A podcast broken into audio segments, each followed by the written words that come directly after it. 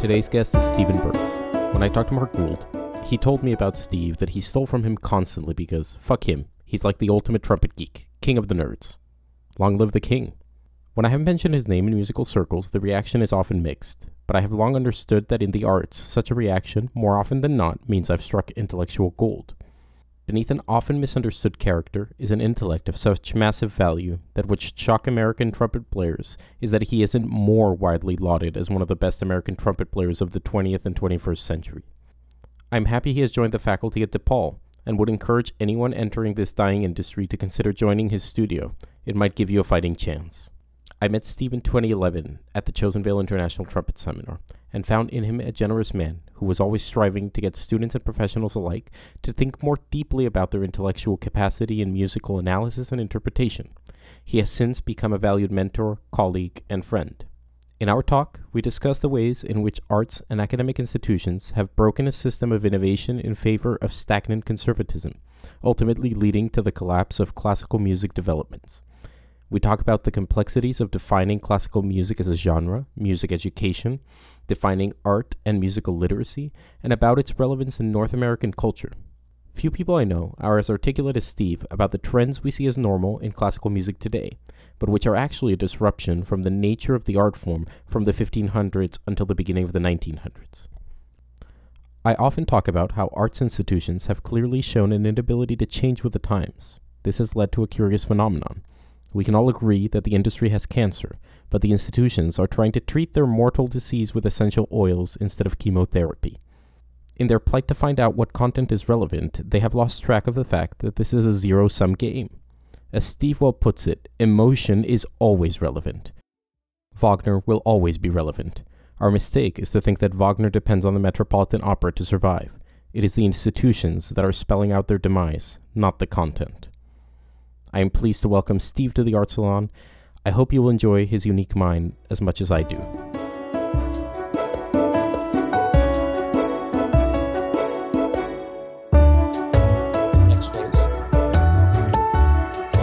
Yeah, why don't we dive in? So, so I don't know if I told you a little bit why I wanted to do this or why I decided to go forward with this, and it's that I'm kind of tired of brass podcasts that only talk about long tones. We know interesting people in our field and in music that have other things to talk about. Yeah. And those are the type of conversations I wanted to hear and be having, so I thought I would record a couple of these. And I wanted to talk to you because I think you have a lot of insights on a lot of things, especially right now, because I feel like people that have been kind of on the fringe of what is normal classical music or whatever that definition has been made, I have better tools, even though it doesn't feel like that right now, but we're better positioned to enter a new market, whatever that may look like later, because we're already kind of used to shifting with the current to some degree.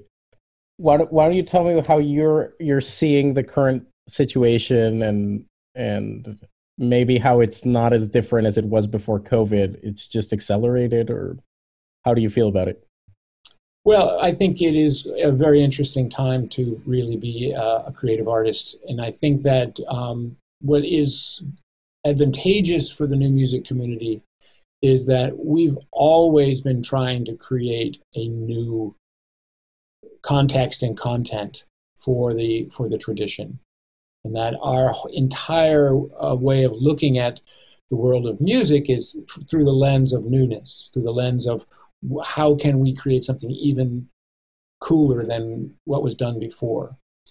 And my feeling about that is that's the way the first 400 years of classical music functioned. And then about 100 years, maybe 200 years, 120 years ago, as people started recording, as people started to create these larger institutions. If you think about it, the New York Philharmonic Society, which is not an orchestra but a society, as well as the Carnegie Hall Society and other organizations that created these large orchestral institutions. First of all, they started off for only about 25 or 30 weeks a year, and then they would shift and Tanglewood was for one summer it was the New York Philharmonic's home. And then for whatever reason, funding and everything else, Boston Symphony grabbed it, you know, and then that's how the 50-week season became a 50-week season, and not until the 60s or so, you know, so, and only for a handful of orchestras, you know, in America anyway. But I think really what it is an opportunity to really, really go deeper into the culture. The thing that new music has always been about is, like, we are building upon a tradition, but it's constantly forging ahead. And of course, Debussy and Stravinsky and Strauss really, really, really kind of tweaked it at the very, very beginning of the 20th century. And harmonically, rhythmically, structurally, everything kind of went all over the place. And of course, then if you extend it into the 12-tone serialism and modernism in general, then all bets are off and everything shifts. And that's when, you know, the ideas of neoclassicism or neo-romanticism or absolutism came in. And of course, it was all tied into, it's all very reactive to the fact that, you know, the composers and conductors at the beginning of the 20th century really wanted to establish their national flag of German 19th century folk. You know, really, really, this is German music, this is French music, and they became very, very nationalist. And America was still kind of imitating. Even the H.T. Burley, who was a black baritone and composer at the turn of the last century, when you listen to his music, it sounds like late Romanticism, and very much of it sounds some of his music sounds like Rimsky-Korsakov, some of it sounds like Rachmaninoff or late Brahms or whatever. So, you know, as American composers, McDowell and others, they were copying European styles. And to some degree, that went on for a long time. I mean, even still does to some degree, right? I mean, it's all coming out of a sensibility of Europeanness. This is a concept that is sort of taught at music schools, but I don't think it's, like, drilled in to the minds of classical musicians. You said this wasn't what we've been doing for the last 120 years is not normal. It's not what our trend was in the arts in general up until that point. So why don't you tell me what it was back in the day? Let's look at it. Let's look at the evolution, the waves of creativity, starting from, you know, the way it's taught in schools. It starts with Gregorian plain chant and then evolves into polyphony and does all these things. So that the center of the music world at one point, you know, was somewhere in Eastern Europe, and then it went to Rome. Right, 500 years ago was like medieval times, right? 1500s, early 1500s, even before that, right? So we go back, you said 700 years. Great, go all the way back into the caves where people are chanting and playing with overtones. You can go all the way back to Greece, because the whole concept of classical arts goes back to Greece, right? So you could go all the way back there, and this whole idea of Pythagoras and the overtone series, and it's all really, really wonderful. Except that, you know, 90% or 99% of the music in the world functions in the microtone groove, not in the diatonic groove. So and if you think about it, even 300 years ago, you know, they would have a different tuning for every key, because a keyboard would tune in a different way. But now we have a canon, right? You could say, you know, it started with Monteverdi and Scheidt. But Scheidt was actually, you know, doing a, you know, he was playing in an Italian style. Mm-hmm. Everybody was Italian, and then you know, richness and favor went to Paris. So late Baroque was French music; it wasn't Italian music anymore. So that, and what happened was, of course, everybody built on the other ones, and everybody's like created these rules based on the everything else. And the minute the chromatic notes of the augmented fourth and other things were allowed, you know, this is where Bach told everybody, look what you could do. And Handel went, whoa, really, you could really do this, and, you know, create these larger forms. And it was all based on, you know, exaltation of God as an exaltation of crown. Well, I think it's interesting that you go from a relatively large music period where there's not that much development, or Western music period, which is, you know, chant through the Renaissance, essentially. Partially because there's, like you said, rules established by a central authority being the church. And in general, through society, the destruction of the church as the center of all knowledge. I've always found so interesting that starting with Bach, in our minds, it seems like there's a long period between Bach and Mozart, but there isn't. It's immediate almost. Actually, there's an interesting thing, because we should back up on this one. There was Gesualdo. So as we get it's, and it really breaks down into, this is where the Renaissance is an interesting time, because all of a sudden people start getting educated. Before that, there wasn't any merchant class, so people weren't educated. Aristocracy was educated, but everybody else wasn't educated the same way.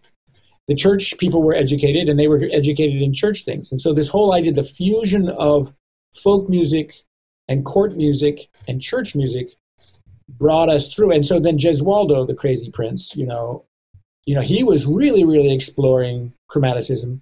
And who knows if he knew what he was doing, or if he was just like throwing shit at the wall to see if it would stick. But, you know, it stuck. It's really great music, especially to contemporary chromatic ears, right? But you're exactly right. So we have all these people, you know, leading up somewhere around 1600. The Venetians had really incredible things, and this whole idea of acoustics. So this is where I'm thinking, coming out of that era, the medieval era, where people start getting really creative with acoustic spaces, really creative with this idea of antiphonal. It was the idea of mixing voices, sacred and profane. It's really interesting. And then, you know, of course, it's all about making a living at some point, right? So, you know, the irony is that Bach is this genius of form and harmony and voice leading, as well as improvisation, right? Well documented. But his composition was not considered first rate.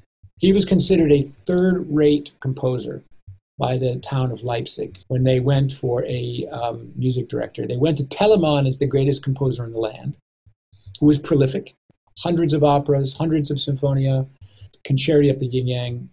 He sang. He was like Bernstein, except that, you know, he wrote, sang, conducted, fundraised, and, by the way, printed his own, you know, carved his own plates, right? He engraved his own music and distributed it. So he was like, you know, Boosie and Hawks and Lenny Bernstein, and, you know, he was the most famous. We remember Bach because the music is great. What happens, though, is he was already, by the time he was in his last 25 years, he was out of fashion, right? His sons were in fashion. Alberti was in fashion. This kind of rococo, you know, beautiful melody, simple bass line, limited counterpoint, limited harmonic surprise. You know, there was, and that's probably 30 or 40 years before, you know, Handel was still doing it, but he had to go to London to do it. Right? The Germans didn't want anything to do with them, you know, at a certain point, right? So then that's really interesting. And from Bach's sons to Mozart, it's like a stone throw. It's not even a generation. It's like a half generation. And that's why we revere Haydn, because Haydn took, you know, he looked at Bach's, you know, chromatic writing and said, "Oh, this is so great. We can bring this back." And he, you know, very cleverly wove that simplicity in the beginning, and then just kept on building and pulling it apart, and, you know. So, and Haydn, you know, passed it on to Mozart and to Beethoven and to other composers of the time. But, you know, Mozart died a pauper at the age of what? 33 or something like that. Like crazy young, right? And, you know, because he had to tour. He had to tour, he had to write, and, you know, it's like a lifestyle and everything else. You get sick, you die young. A lot of all those things, there was so much. But if you go, you know, timing-wise, you're exactly right. You go from, call it 1625. You're at, you know, 25 years later, you're at Haydn, and then you've got, you know, 25 to 50 years of Haydn. In there is Mozart and a bunch of other really good composers, but they really stand out. That's why this whole idea of they're the best of that time, right? Yeah, and I think you also mentioned, I mean, just to finish that idea, it's like Haydn and Beethoven was already there by half to the end of Haydn's life, and then 1800 was 10 years, right? 10 years after Mozart died. That shift, Beethoven, and then into the early 19th century, we're still only talking about 30 years. Yeah, and I'm always baffled by that comparison, because the way we study it seems so long. And then, for example, the other day I was reading Bertrand Russell, and he talks about his grandfather being alive during Napoleon. And here's Bertrand Russell, who died past the Second World War, whose grandfather had been one of the negotiators of Elba. Then it all comes into perspective. Napoleon and Beethoven alive at the same time. Bertrand Russell, 3 generations removed, could have talked to somebody about the innovative sounds of Beethoven. Absolutely. Absolutely. Much in the same way that when I was studying at Juilliard, my favorite class was Felix Galamir's sonata class, because Felix Galimir studied with Isai, who studied, and Isai and Joachim. You know, so between Joachim and Isai, like, he had direct connection to the greatest composers of the late 19th century. And it goes like that, you know. But again, the difference of sounds from, say, 1625, 1650, 1675, 1700, and then Haydn, 1775, Mozart's dead by 1790. We're talking about 15 years, right? 1800, Beethoven, early, late Beethoven died young also. I mean, just these people died, and so they had so much change, and it was all about change, right? My point with all of this thing about classical music was, did Beethoven program Pergolesi, Monteverdi, and Gesualdo in his recitals? Was anybody interested? Only the people only the music meisters, only the people were like studying counterpoint and studying harmony. They went back and they did their due diligence. But the audiences wanted new. Much in the same way, that's why Italian favor went to French, favor went to London. You follow the money of conquest. I've had to be at a number of fundraisers for orchestras and stuff like that. And every once in a while, patrons will say that they loved the concert except for that new piece, and how can this composer be as good as Brahms? And I don't know enough obscure music history to come up with a name that we don't remember from Brahms's period that must have been very popular. And so we are kind of under the impression that everyone used to be a genius, but you've told me that you feel that most concerts were probably not that great. Absolutely. No money, under-rehearsed, and oh, by the way, when Mozart was the genius, Hummel was the man in favor, right? And all Hummel did was steal Mozart. It's just like completely lifted stuff. He wrote something, but most of the time, nobody wants to play Hummel's music anymore, right? It's like, and yeah, you could go through any of that, it's like wheat and chaff. You have to collect the entire harvest, and then you will winnow it into who are the greats of the period. But if you don't support the entire field of wheat, you won't have any bread to eat down the road, And that's the ultimate thing. And the point of it is that, yes, Brahms was in the shadow of Beethoven. That was because that was the beginning of this idea of, wow, this is really something. Whereas, Bach and Mozart never thought this was really something. They were just scrambling to get the ink to dry in time for people to play it so that they could, feed their children or get on the road. And it was only in the 19th century that came in, right? Liszt and Brahms. There were lots of other people writing lots of different kinds of music back then. Yeah. Everybody had to kowtow, had to do homage to the court.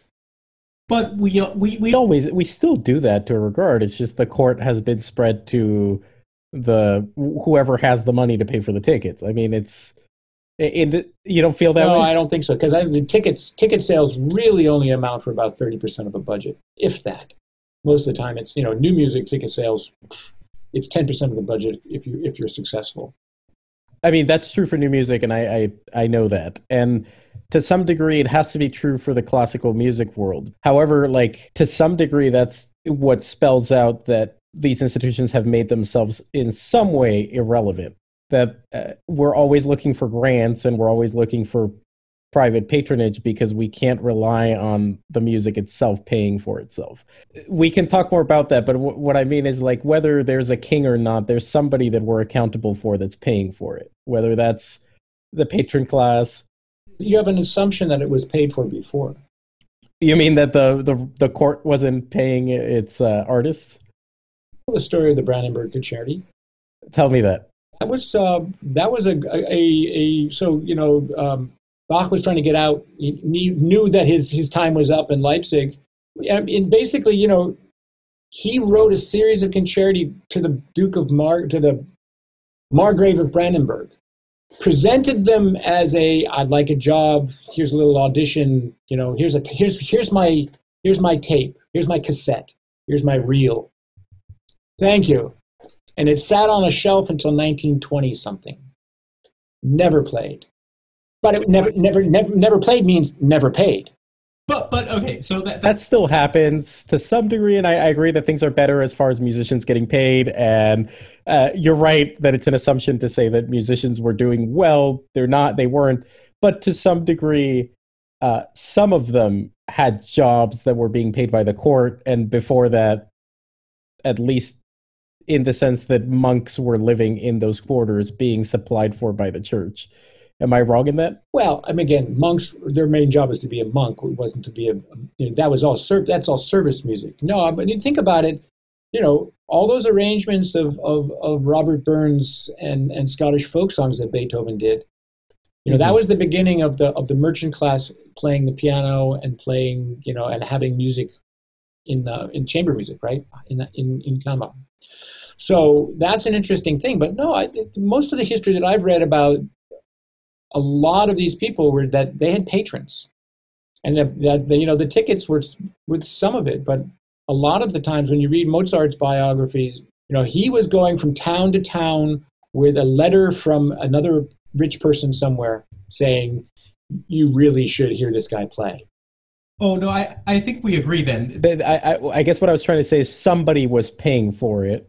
And that the patron class will always exist, right? In some degree, or what's interesting now is that there's so much ridiculous wealth, and no sense of patronage, and no sense of the people who are making tens, if not hundreds, of $1 million a year, and there are many people in this country, as well as Asia, as well as, you know, they're not supporting the orchestras, they're not supporting the composers. So this is where I think this whole, you know, to really cut to the chase and jump to the present moment, this is where we need to, as musicians, figure out what's our role in the society and how do we get people to be really, really, really interested in music and educate them as to what it takes to make a great piece of music. Now, the reality is that you can make some really, really cool production items in your basement studio, in your... right? There are any number of pop artists that started in the bedroom and then finally got into a studio and are really, really creative with, you know, doing things with simplicity and finding interesting colors and sounds and message. So then the question is, you know, how do we get people interested in abstract sound art, which is another way of calling it what I call new art music? And can we actually, you know, can we as institutions, right, as we look at, you know, universities, colleges, conservatories, can we begin to educate people so that they are more holistic? Instead of training for the audition, training for the job, that we actually, you know, have people make things. This is where the apprentice model might be better. I remember when I was first at Juilliard, there was improvisation classes at Juilliard. And they weren't just like free improv. It was improv in Baroque music, improv in classical music, came all the way through. And so there's no reason why, you know, this is where I take Arbenz and Clark and we do them in different patterns. But it's basically improv, right? You take a simple harmonic sequence, and then you explore rhythmic, intervallic, all the various techniques of inversion, you know, go from duple to triple meter, what I call neighbor tones, right? Chromatic lower neighbors, diatonic upper neighbors, fully chromatic variation of any kind of tone, you know, structure. And so that people become, you know, kind of fluent and comfortable making shit up, because that's all composers do. I also think that it's a incredible opportunity right now, like you said. I think we are in an interesting age. You can see it particularly in hip-hop, but in general in pop. It used to be that the Beatles and Michael Jackson could afford a home studio. It was a multi-million-dollar endeavor to have one of these things in your house. You needed to be able to afford tape. Now, I mean, you don't even need a studio, but if you really wanted one, with 10 grand, you could set yourself up pretty nicely. But you could just do it with a microphone and a laptop and edit the crap out of it. We don't have those skills, or they're not, we don't learn them in the classical music world because, like you said, we're training for this goldmine of a job that, by the way, has been disappearing for a long time and is oversaturated with competent people to fill it. But at the same time, it's that idea that, why are we calling this becoming an artist when there's no fundamental... There's nothing fundamentally new about what you're contributing to the scene by just repeating other people's work in perpetuity. Yes, I think there are very, very, very, very, very, very few in the brass world. I can count them on one hand who teach art. I've had this discussion with somebody you and I know very well as well, and we've actually counted them. And yes, you can. Especially in North America, you can really count them in almost half of a hand. It's really amazing. This is where the American arrogance, because we do have really great players in this country. Oh, amazing! Yeah. The playing is off the charts. And by the way, the training for the playing is also something that, coming from Colombia and also having lived in Europe, it's crazy that you can go to any university, essentially. It's not just Juilliard and Rice. It's any college has like a pretty decent orchestra. That's not normal in Europe. Like, most conservatories are known for one thing. It's like, oh, that conservatory is good for their clarinets, and that one's good for their strings, and they can't put together a symphony orchestra to save their lives. And so it is, I agree with you, it's like amazing the level of playing in this country. But it's also, there's a fundamental disconnect from the essential message of the music. And that's where I think you say that these institutions are dying. I think they're dying is because the heart connection that the European immigrants brought to America was alive and well in the orchestras. And as the European immigrants started to die out in the 70s and 80s and into the 90s and now, that connection to the authentic mode of expression of the late Romantic and 20th century, gone. And then, of course, there's this whole concept of authentic practice. And that's an interesting, what is authentic, right? You know, at a certain point, it becomes absolutely canned. You know, I don't want to be offensive about it, but it's just, you know, people, you know, the concept of doing a good job and nailing anything is the farthest thing from what any composer has ever tried to say, and especially if it was Mahler or Brahms or Tchaikovsky or Shostakovich or Prokofiev. And if you go back and you go back and you go back, you know, you got to imagine that when Beethoven did the Eroica and the Fifth Symphony, and he added all those extra horns and extra trombones and extra trumpets and stuff like that, you know, it was a train wreck. The Eroica and all those repeats and all those things, and will this thing ever end? And it goes on and on and on. There had to have been a whole bunch of, like, right? Maybe not. But, you know, if you read the lexicon of musical invective, a lot of them, there just wasn't, you know, but people went for it. People made music. It was about making music. But unfortunately now it's like you can hear orchestras that don't function as a whole. And that's where, you know, and they don't function with any level of enthusiasm. So the audiences are going like, I don't get this music. It's not relevant. And that's horseshit, because emotion is always relevant, and this music is emotional, whether it's Baroque, classical, Romantic, post-Romantic, or modern. It's emotional music, and this is where we've really missed the boat in terms of education. It's really missed the boat in terms of who's conducting. God, do I miss Lenny. That generation of, you know, yes, people would bitch and moan about Rostropovich not being clear. God, you really felt everything that came off that podium, and it really meant something because he lived it.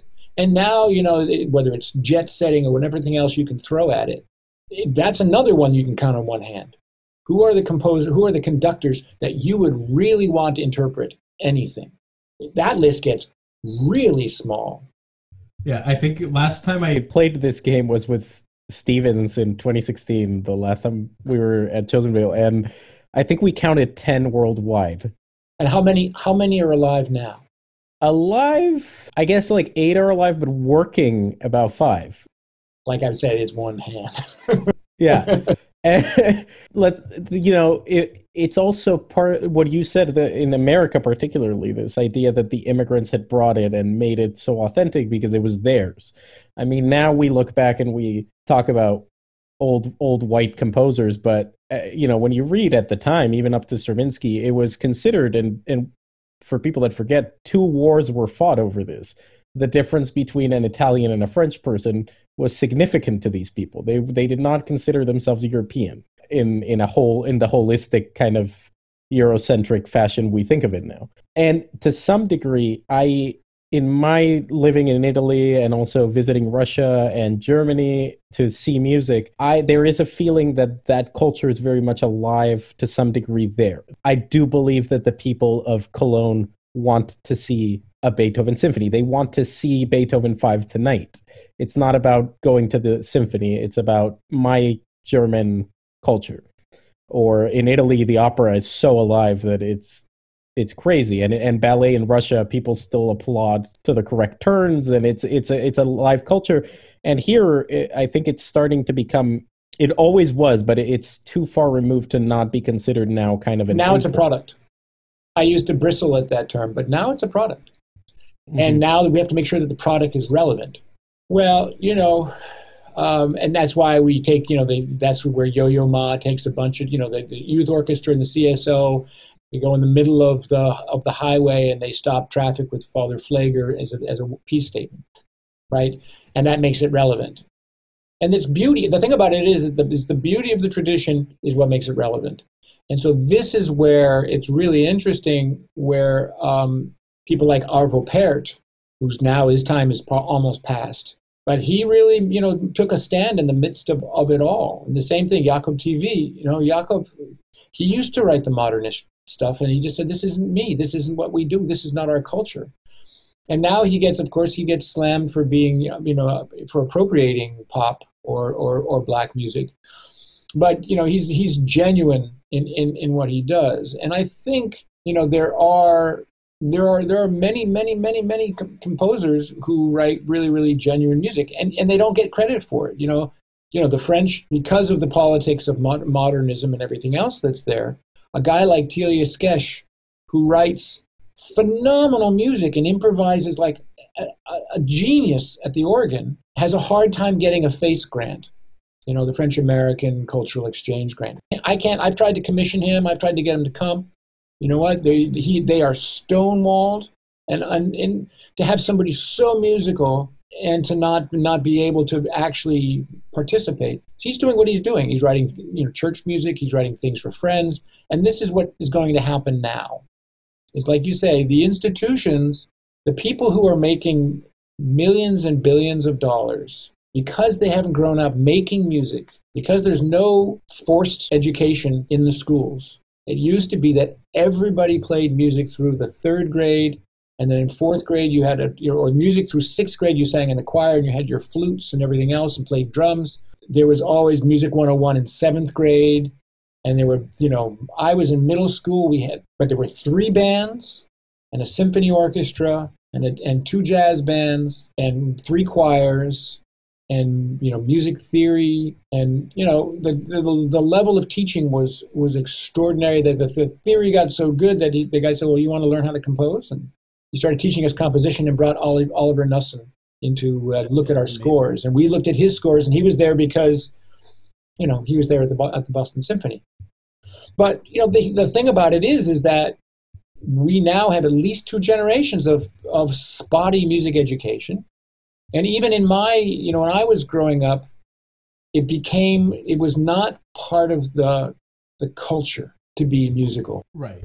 I think there's two problems. First, that music is complicated in the sense that everyone that knows how to write can relate to a book because they've written a grocery list. So they can understand what I'm reading now is spectacular because I know what it is like to put pen to paper, and this is amazing. We act every day in one degree or another, so when we see a very good play with a good actor, it's easy for us to be like, oh my God, like, what am I watching?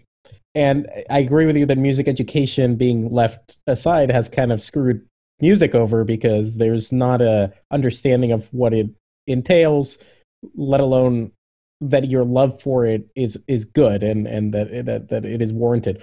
I guess the question I had about that is how much of that is also the product of our own making in both classical institutions and in academia of convincing people that what we do is really complicated, and that the type of things that we talk about in across the arts, I think, I mean, I see it in museums that when somebody says, oh, I want to know more about this painting, they start talking about, oh, well, you know, in Florence, they mixed a very specific hue of blue during this period. It's like, okay, but that's not helpful. And we do kind of the same thing in classical music, I feel like sometimes. It's, you know, that's very complicated. You won't understand this music, but maybe if you really concentrate, you will. And I wonder what you feel, I guess, is the relationship between audience and music and why, despite what the collapse seems like, we can't get rid of it in other facets of our of the zeitgeist, you know, like. Right. So that you there's really two sides to this coin, and the literacy cannot be overlooked. You're 100% right that everybody has written a thank you note or a love letter with great passion and with great energy, and they recognize good writing when they see it. Right? Good writing is good writing is good writing.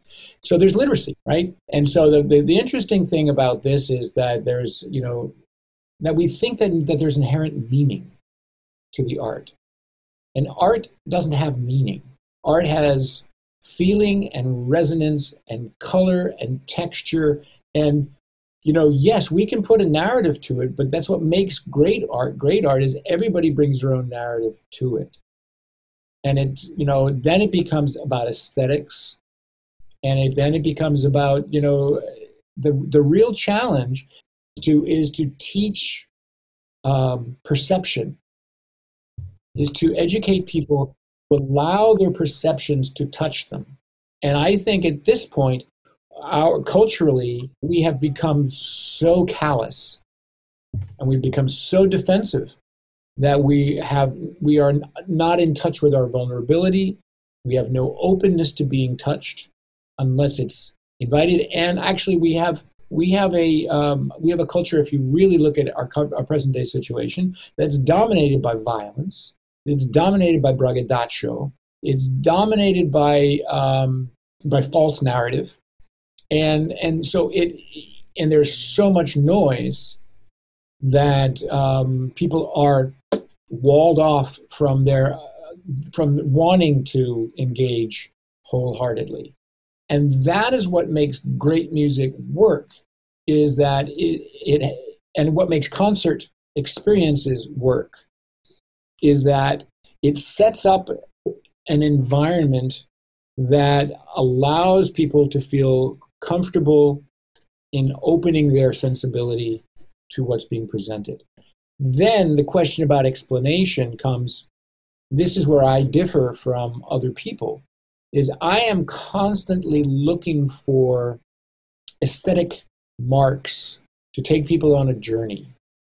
You know, it's as if, you know, instead of saying, defining each tree and each animal and each landmark in the forest, you know, it's more about, we're going through this landscape, and isn't, you know, and there's a relationship between rocks and streams and trees and fauna. And the sensitivity and the openness and the curiosity and the willingness to not know where you're going.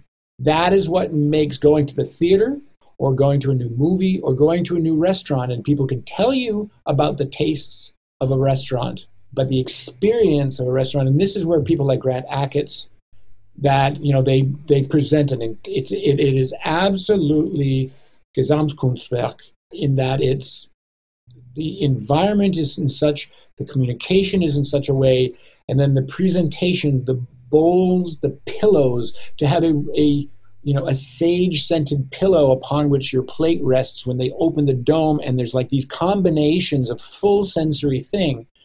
This is where people become disarmed. And because we live in an armed society, or I should say an armored society, and we have arms. We have the arm of opinion. We have the arm of righteousness. We have the arm of extremism. Which is, this is good, this is bad, this isn't right, this is wrong. You know, instead of just really connecting with the sounds, rhythms, pitches, textures, colors, energies. And this is why I feel like, especially in experimental new music, it's got to be heard live. You've got to see and feel the commitment and the presence of the performers. You hear a lot of this music on a recording. Sometimes it works, sometimes it doesn't. But so much of it is really, really just, that's why people love these percussion quartets that are left and right.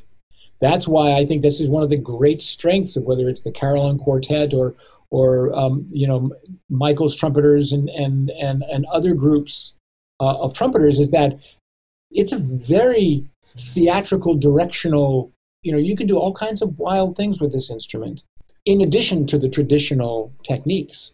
And this is where, you know, the old school orchestras had a performative aspect to them. When you look at that recording of Czech 5 with the Boston Symphony, with Gitala and Andre and Rolf and Gauguin, you know, and they're just, they're like, you see the enthusiasm and the passion and the power coming through this orchestra, but Chicago's doing the same thing. In a very Midwestern way, but you watch Bud. When Bud is bringing it, the face would red up, and the bell would come up, and the place would light up, and it was just like, wow, because he was making music from his heart, balls out all the time. Dan Rosenboom and I did one of these earlier 2 weeks ago, and he talked about a return. It's sort of the way he described it, and I think I had always felt this way, but when you hear it articulated by someone, it's great. If music has a power that is different from the other arts, and every art has a specific kind of superpower that no other art can approach. And I think music is, in that regard, a language of energy, which is kind of it's what you said. It doesn't matter if it's Beethoven or Stockhausen. It's all energy. And the more you understand it as that, as color and sound and energy and emotion in its rawest form, the less you need to think about time period or instrumentation or anything. It's just energy. It's like you just said with bringing Bud up, you know, some of the recordings with Bud are awfully sharp, missed notes, and it doesn't matter to the listener one bit. I'm a trumpet player and I couldn't care at all whether he is 20 cents sharp on that D in Alpine Symphony. It's fine. It's fine because the raw energy is so powerful that it embodies Strauss much better than anything I've heard recently. And same with those early Boston Symphony recordings. I also love a Cleveland recording of Death and Transfiguration that's just like so emotional, but then when you really stop for a second, it's like, oh my God, this is terrible, you know, like from a tuning standpoint or whatever, but it doesn't matter. Was that Zell or Mazel? Right? Zell. And that's where things have changed, right? You know, and you know, so it's an interesting phenomenon, but you're 100% right. And the difference is this energy. Sound is an energy that you can't ignore, right? You can see Piss Christ and turn around and not look at it anymore. And you can walk out of a concert. You can, but it takes a while, and you're still hearing it, and also you're feeling the way the audience you know, nobody walks out of these concerts. So when people walk out, you feel the audience, you feel the whole thing. And that's an interesting phenomenon, that it's, you know, in order to appreciate a piece of time-based sound art, you have to stay through the entire arc of the sound. And that's an interesting thing, you know, because of course what makes great art really is the totality of it, right? It is whether it's arc or any other form, there is a sense of beginning, middle, and end. There's a whole sensibility of unity and variety, and all the complexity within unity and variety, and the balance there within. And that's the difference between certain kinds of art music and certain kinds of commercial music or pop music or whatever you want to call it. But, you know, there's a reason why Kendrick Lamar won the Pulitzer Prize. Is because it was a piece of art that had tremendous message and variety, and the unity of the message and the complexity and variety of the content was really powerful.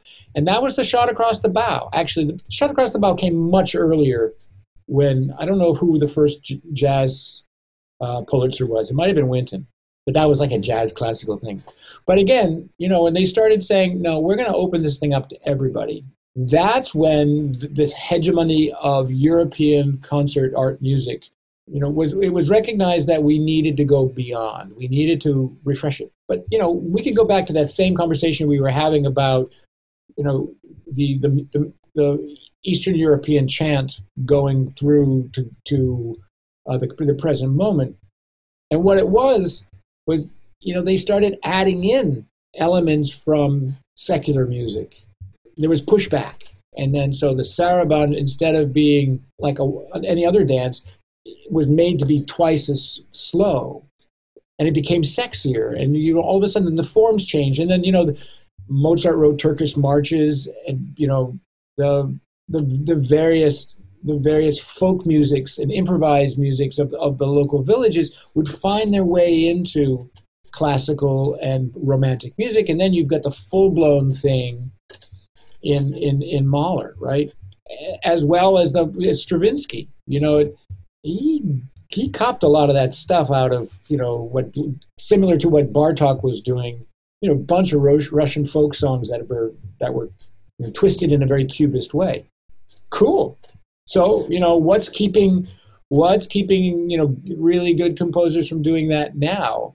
And the problem is, of course, if you've got to write it for, you know, 50 violins and 12 cello and basses, it's not a very nimble organism. So that, you know, if you're going to do it for a symphony orchestra, this is where the Sinfonietta model of one of everything, it becomes much more versatile. But and this is where I think that's what's going to happen this next year, is that, you know, there are going to be new formation, because the orchestras are going to have to break down into smaller string ensembles, smaller mixed ensembles. So, you know, we'll be playing to, you know, 25% capacity, so that we're going to have to be doing music that will sound good in very resonant spaces. This is where the symphony orchestra in Chicago might have an advantage, because the orchestra sounds better with an empty house. Now, I want to maybe push back a little bit against that. And you and I have talked about, we've messaged about this. But to some degree, my feeling is that for some of these institutions, because of the way they think, and that includes educational institutions, I don't know if they'll make this shift, because they've refused, particularly in America, they've refused to make it for the last 100 years. I mean, it's a little crazy to me to think that we have a division in this country between jazz and classical music and what is now hip-hop or any of these things, because the reality is that there's nothing more truly of an American art form than everything that was developed in the 20th century that was mostly done not in the concert hall. Even though I really love Zell and all that European input from those immigrants, it's more relevant to the history of 20th century music, the fact that we had Aretha Franklin and Nina Simone and Miles Davis and Duke Ellington And in some ways, like, I don't know, I'm often kind of dismayed by the solution that some orchestras have to modernizing their rep, which is basically saying, we're going to do a concert where Herbie Hancock plays the piano and there's an orchestra behind him. And it just sounds kind of cheesy, and it kind of removes the Herbie Hancock from Herbie Hancock. And so what is your vision of it that you think could be different, I guess? You know, push is going to come to shove on this one. You know, every generation had a new sound. Every 20 to 25 years, there was a new sound. Orchestras changed, the ensembles changed, the compositions changed, the harmonic languages changed, all the way through. You could start in, say, 1600, all the way through 1900 and beyond. This is why I brought up Rockefeller, because the Rockefellers were really very influential and their type. They weren't the only ones, right? You know where Rockefeller got their funds, right? Oil, and then the Vanderbilt with railroads, and, you know, all these. But families, again, it's, you know, mining that which is already there, and as is said in There Will Be Blood. I put my straw in your milkshake. European and American oligarchs have put our straw into every mine and well and forest. And that is the legacy of the 20th century. This is the legacy. This is the karma. This is what we have to actually work through. When people say we got to do the work, is that we have a complete culture based on pillage. You know, the byproduct of tragic diaspora, the African diaspora, the Jewish diaspora, the Asian diaspora, the Latin diaspora. The great byproduct of it is, if you look at American music, it's all been influenced by all those amazing diasporas. And we wouldn't have we wouldn't have jazz, we wouldn't have the blues, we wouldn't have rock and roll, rap, or hip hop, or anything if it weren't for slaves.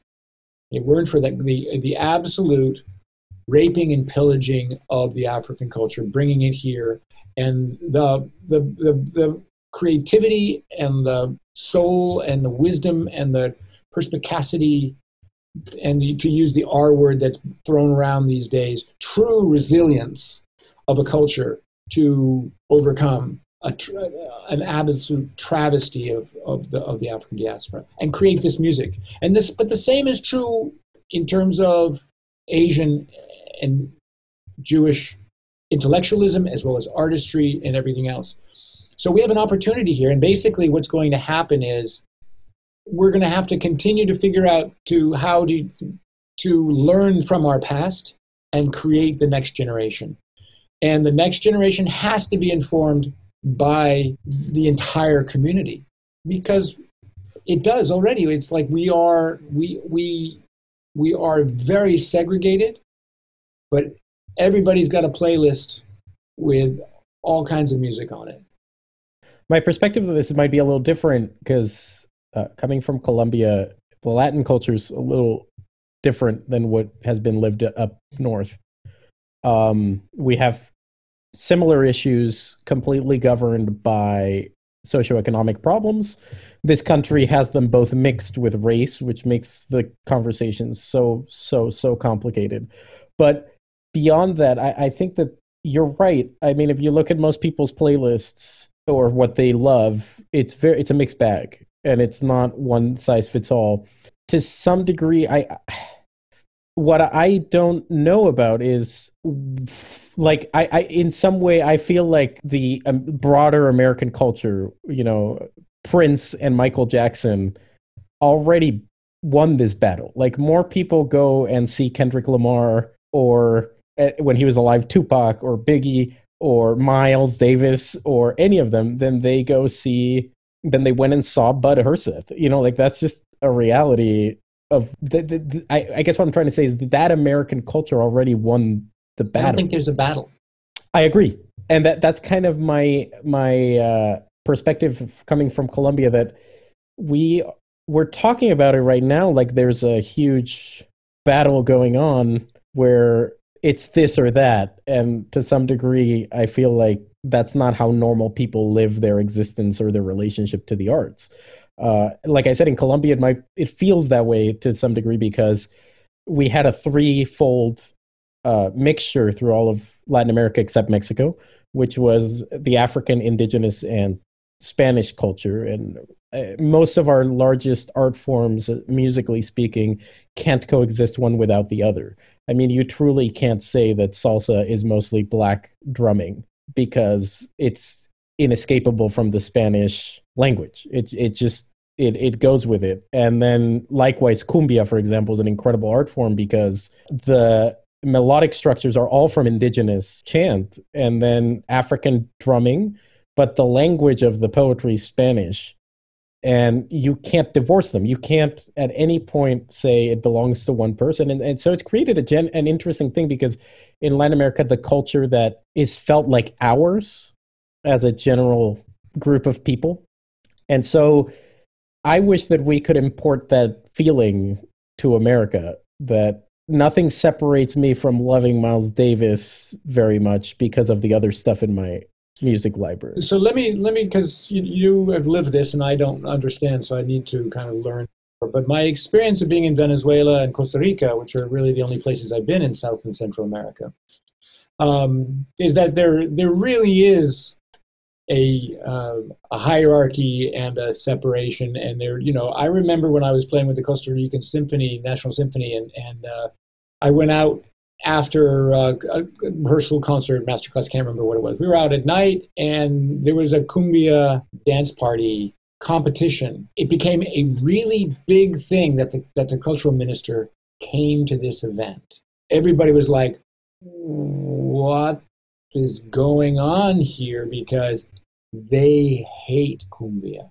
Now, it was Costa Rica, so it's a different culture, and I know each country has its own thing, but I felt the same way in Venezuela, that there is still a racial component between indigenous and black. And so it's an interesting thing because there's been a huge shift in my lifetime that we've felt. I mean, I've always been fascinated by this because I felt it in real time, which was that Latin music kept being made, and that was what was actually consumed. Like when you went to a party, that's what was consumed. Nobody was playing, nobody wanted to dance to Whitney Houston in Latin America. But, we didn't hear that stuff. And to some degree, there was a little bit Michael Jackson and Prince, but really when you wanted to get down to a party, it was Héctor Lavoe and Grupo Nietzsche, and that's how it was. However, when you went to people's houses, there was this idea that was an element, and because Latin America as a whole is very class-oriented, there was a feeling that was for the lower classes. That was something that your maid would listen to. However, there was a huge push by a handful of artists that it became undeniable how good their music was, and it wasn't an academic thing. It was just like, oh man, that's just, everyone wanted to buy this album. Shakira was one of them in Colombia, and Carlos Vives. And all of a sudden, the music libraries, and it was so quick, it was like in 5 years, the music libraries of every Latin family, regardless of class level, just shifted. And it was also like, it was something that was short-lived. It was something from a very American-centric vision of the world from about 1970 to 1990. But if you talk to my grandparents or my parents, they were listening to Latin music. They were listening to boleros and rancheras and all this. But my brother, my older brother, who's 40s generation, and the beginning of my lifetime, that was considered like, who would listen to this stuff? And all of a sudden there was a shift that was, I can't explain it, but all of a sudden we're only listening to Latin music, and reggaeton came about, and that, and the mixture between cumbia, salsa, reggaeton, it's become kind of the Latin pop culture language. And it's changed a ton because if you had visited Colombia in the 90s, it would have been seen as like kind of nasty to show you the local culture. But now it's all in vogue. It's kind of an interesting thing. I think I was there at that. I mean, clearly it was a pivot point, a fulcrum point, because the culture minister went and was part of the judge. And oh, by the way, this particular cumbia dance party had a whole bunch of Tran element. So there was a trans, you know, I think that the person who threw it was trans, and it was like, whoa, this could get really interesting really fast. And he was great. It was really, we had a blast. You know, it was one of those things. Well, I just think that, you know, again, it goes back to our original conversation, which is, you know, each time there may be some slide back, like there was in the Rococo. There might have been some slide back after Beethoven, right? Brahms seems almost more conservative than Beethoven, but it kept grinding forward. And in fact, many ways, you know, Brahms is, and Liszt, of course, is even more, you know, chromatic and everything else. So then the question is, you know, where does it go? How does it evolve? How does it, you know, again, it's like the demand from the culture needs to be there. Right? So that all of a sudden when the recordings came on and all these Europeans, whether it was America or after World War I, they wished for a time like before, right? This whole idea of nationalism, both in the social political aspect, but a cultural nationalism, right? Like the whole idea of in the Hindemith Sonata of where he says, Vive fort, is not about, you know, like it was earlier in the piece, but like it was in the 19th century when times were simpler. You know, so the interpretation of the music needs to be, that's where it can be understood and deepened and expressed better. You know, that the thematic relationship between the A theme and the B theme of the first movement are not the panzers invading Eastern Europe in 1939, but really the machine of society grinding in a very mechanized way.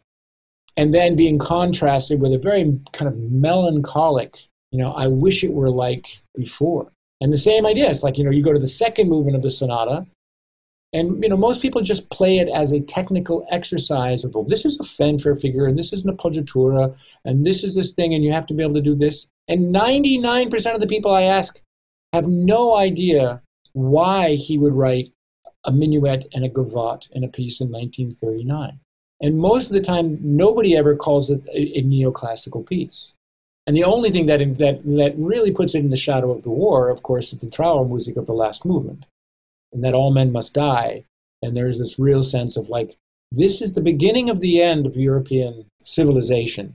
And all things die, all civilizations pass. And, you know, they can come back again in different ways, but, you know, European culture, when we were digging around, as I said, when we were digging around in the mud and in the bogs, the Persians were making ice cream. Chinese, you know, had Chinese and Arab had extraordinary math. I mean, they you know, there was no European algebra before, you know, before 1500. You know, so it's like again, this idea of the supremacy of a European American culture is of course it's a myth. The supremacy of any culture is a myth. And this is where I think we have a wonderful opportunity. We've got black, white, brown, beige in the streets all saying, we got to fix this, you know, and we have powers that be, and it's not just our government, but it's across the world, you know, using the most poisonous philosophy. The way they think about the world is wrong. Right, and the way people are speaking about what is good and just in this world has to change. And when we have this number of world leaders who are autocrats and murderers and nobody really cares, when the leader of a country can assassinate his own brother with poison, we haven't moved very, very, very far from, you know, the 14th century Europe or anyplace else, right? We haven't changed. And this is true, you know, whether it's the Saudis killing their own journalists in Turkey, or the Syrians killing their own people, or the American policing military killing their own people. And, you know, well, really, really, we are at this point now. That's all of a sudden the thought process is beginning to change.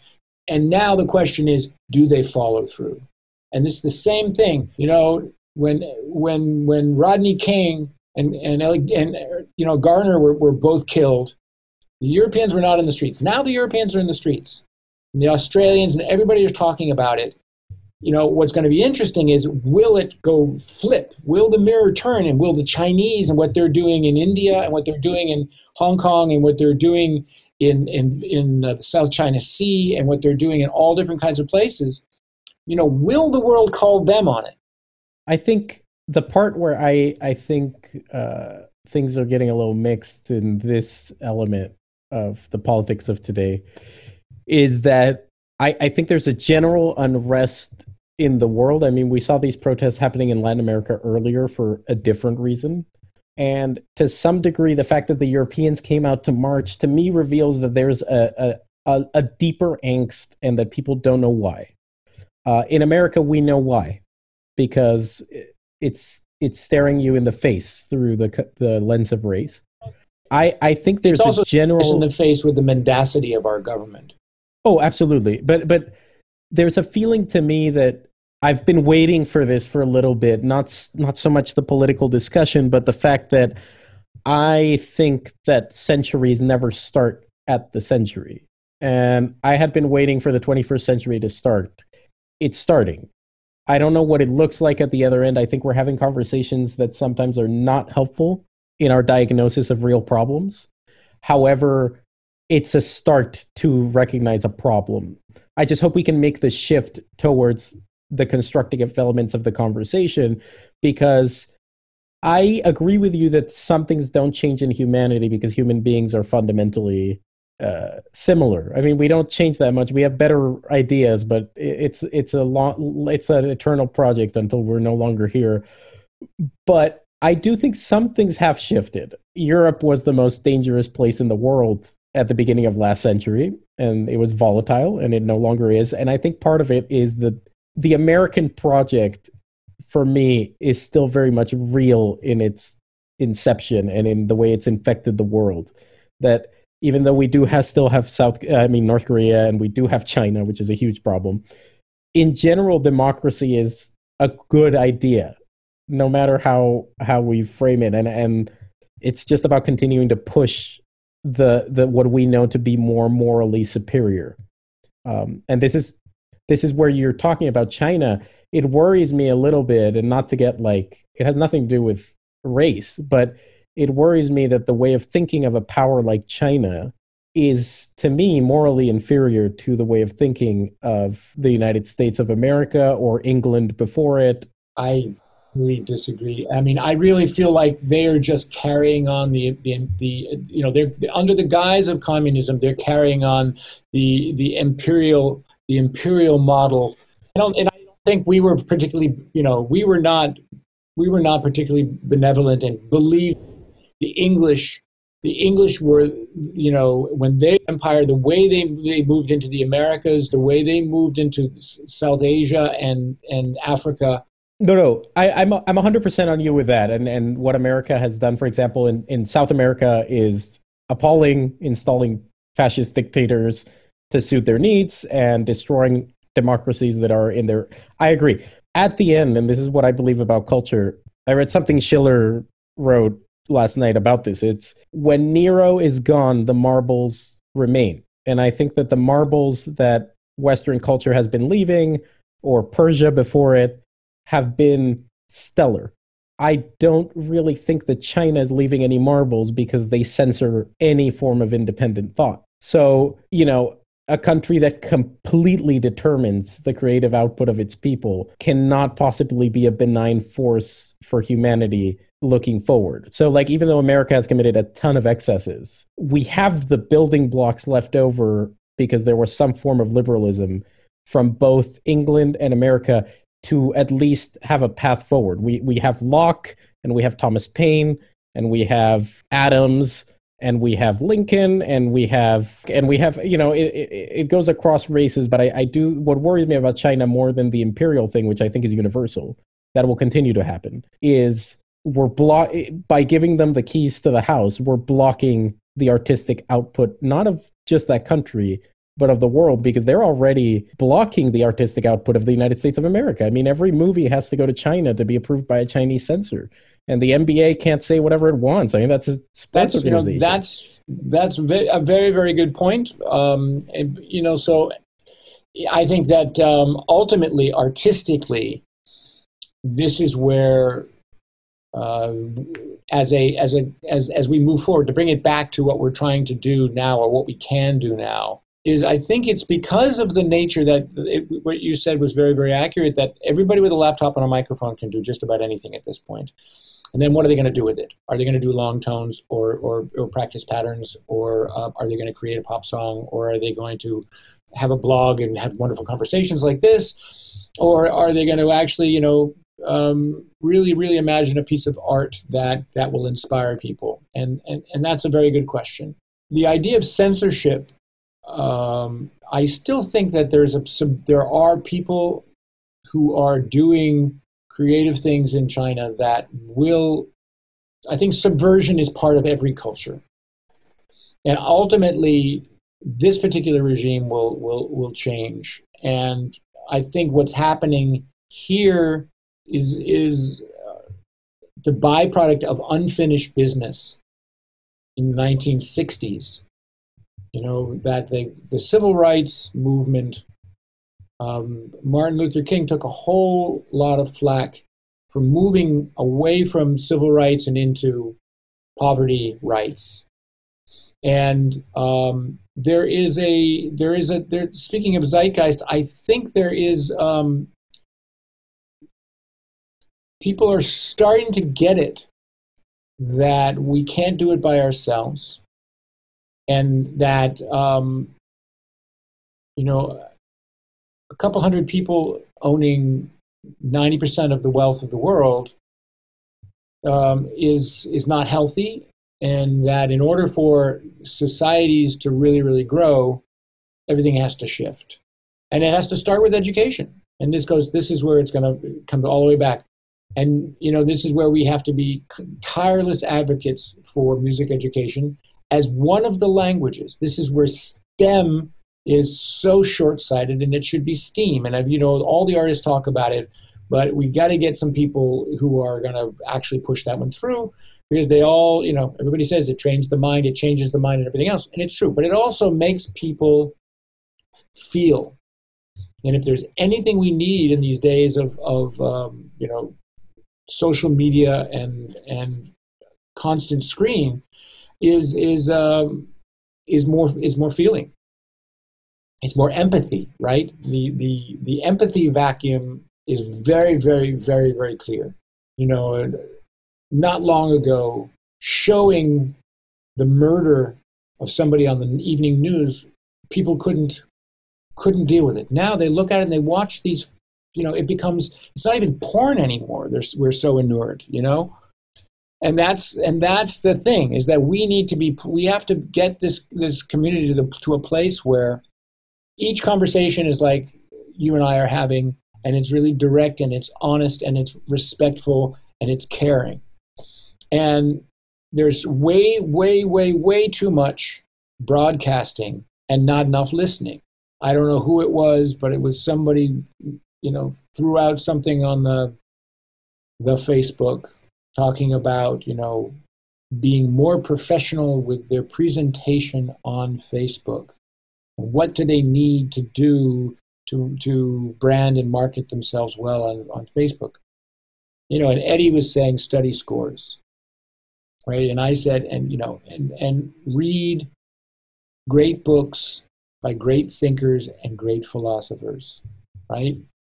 And they can be contemporary, and they should be contemporary. And tomorrow, for Juneteenth, you know, we should be reading Frederick Douglass as a national book week kind of thing. And, you know, because and we should be, you know, we should be getting back into, you know, James Baldwin has fallen out of the public school. And when you have a thinker and a writer like Ralph Ellison or Maya Angelou or James Baldwin, you know, and we should be, you know, really, really studying certain voices of the rap community, of the hip hop community, especially the hip hop community, because, you know, they're living a reality that, you know, 60% of America is not living. Yeah, and I think that crossover is so vital too. I was thinking about this in the context of Colombia, that there's a rhetoric right now, and it has been for a long time, maybe longer than 30 years, but it's really taking hold now in Colombia that, and I see it in Mexico and Peru, this idea that we got screwed over by colonialism, and so now it's game over, and anything that's tinged by it is bad. And I understand the feeling. However, I was reading Garcia Marquez, and I was reading an interview, and most of what he talks about is two things. It's local folklore from his grandmother, and William Faulkner and Marcel Proust. And so what I got from that is it's not one or the other. Like, I don't see why we need to eliminate Marcel Proust or William Faulkner, because then we don't get Garcia Marquez, who was a poor Latin man from a tiny town who just happened to have a library in that town. And I feel the same with hip-hop. There's a misunderstanding by a lot of Americans, including people in music schools and in academia, that it's somehow a language of, quote-unquote, the people. But if we really got rid of some of the way that the hip-hop artists themselves talk about what they do, and we stripped it down, these people are the nerds of their community. I mean, nobody that can rhyme like Chance the Rapper is an uneducated... He comes from a, you know, an upper middle class family. Yeah, I mean, I know what they talk about in these songs, but that's part of the art form. It has nothing to do with who they really are. I mean, it's interesting. I agree that we should be looking at culture as a whole. The idea that we separate it to such a degree is not helpful.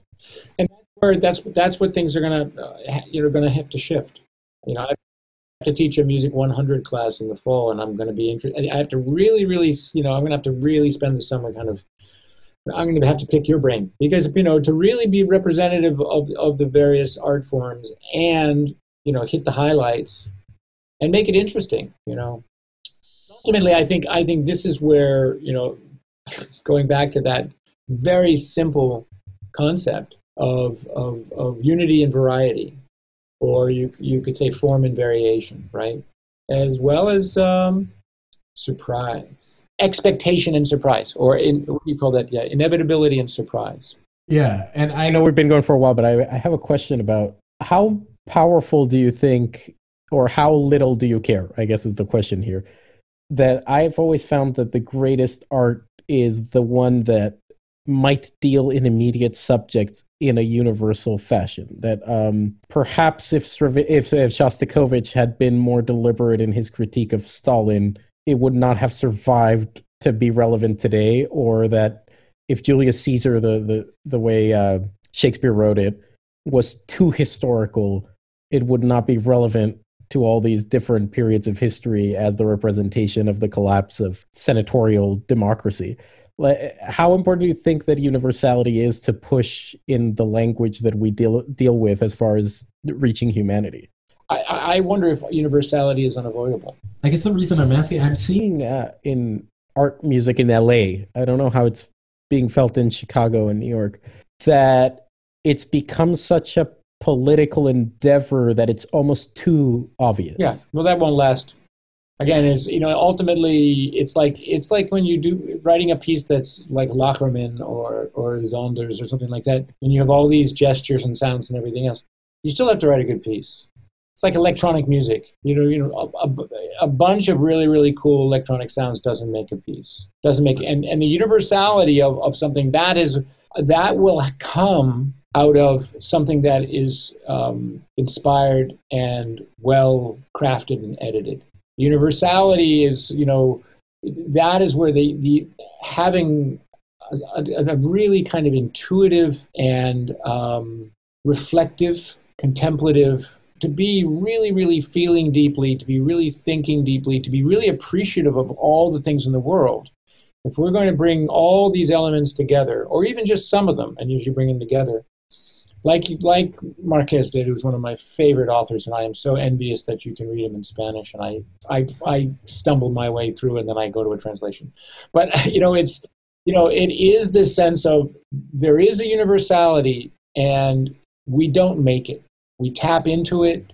We express it when we really, really feel and are aware of the nature of that universality. And the thing about it is that, you know, if it's conceptual, if it's got an agenda, if it's political, you know, it's like the Eroica Symphony.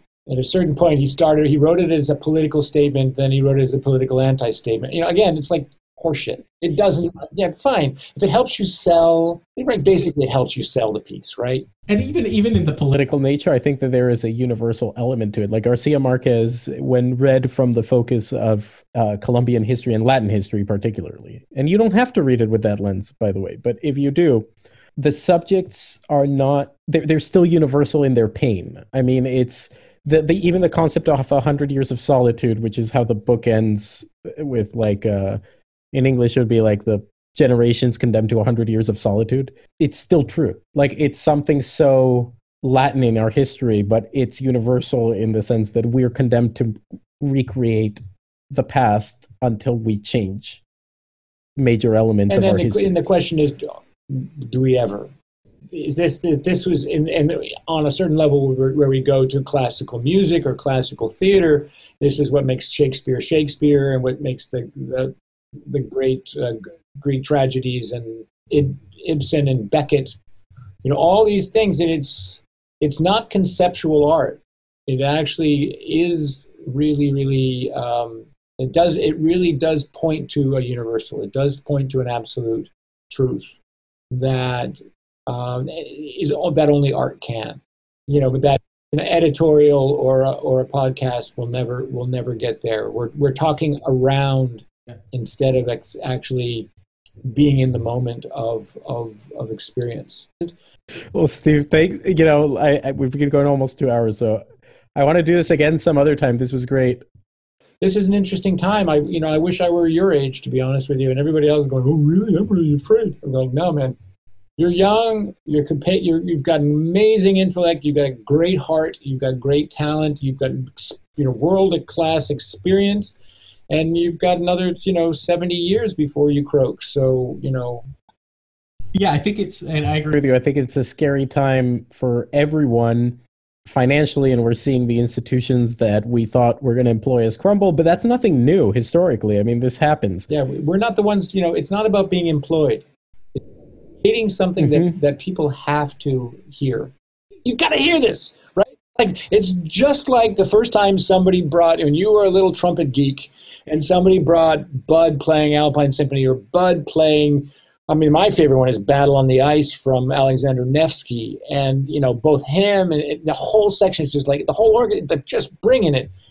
The first time you hear that, it's like, you got to hear this. And you're just, I must have bought a case of those records to give away. Oh my God! And I mean, this is a different conversation that I would love to have with you in a longer format, but it's something that's sort of been lost. I still remember, I was still part of an era where you went and bought an album, and that's the only one you could get for a month. And I was in a family where they bought it. It was a budget. So yeah, that's great. No, the same thing, and I would say the same thing about Donnerstock, right? The LP. Right. I still have I was in storage yesterday to get an EA out for Eddie because he was doing a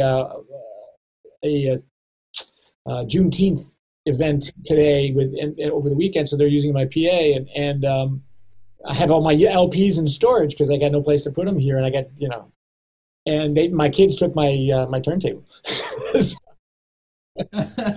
but right there on the top of the stack was Donnerstock, and right next to it was Sirius. Yeah, and I mean, the part that is lost a little bit that I just remember, and I still kind of have that habit, is you get this thing and you have this thing for a month before you can get it another thing. And the exploration of this thing becomes engulfing to a degree, like what you're saying. The impact is so huge. I remember the first time I heard Louis Armstrong because I bought an album of his. And it's like, it's not just about hearing him, it's about that second play. And like you said, your whole life changes. And the first time I heard Kind of Blue, and I got kind of tricked into new music for trumpet because my parents didn't like the Maury Saunders recordings because they sounded dated. So they had bought Hokan's early albums of Telemann and stuff. You could get those in Colombia. And when I traveled to Miami one year, I picked up some more Hokan albums.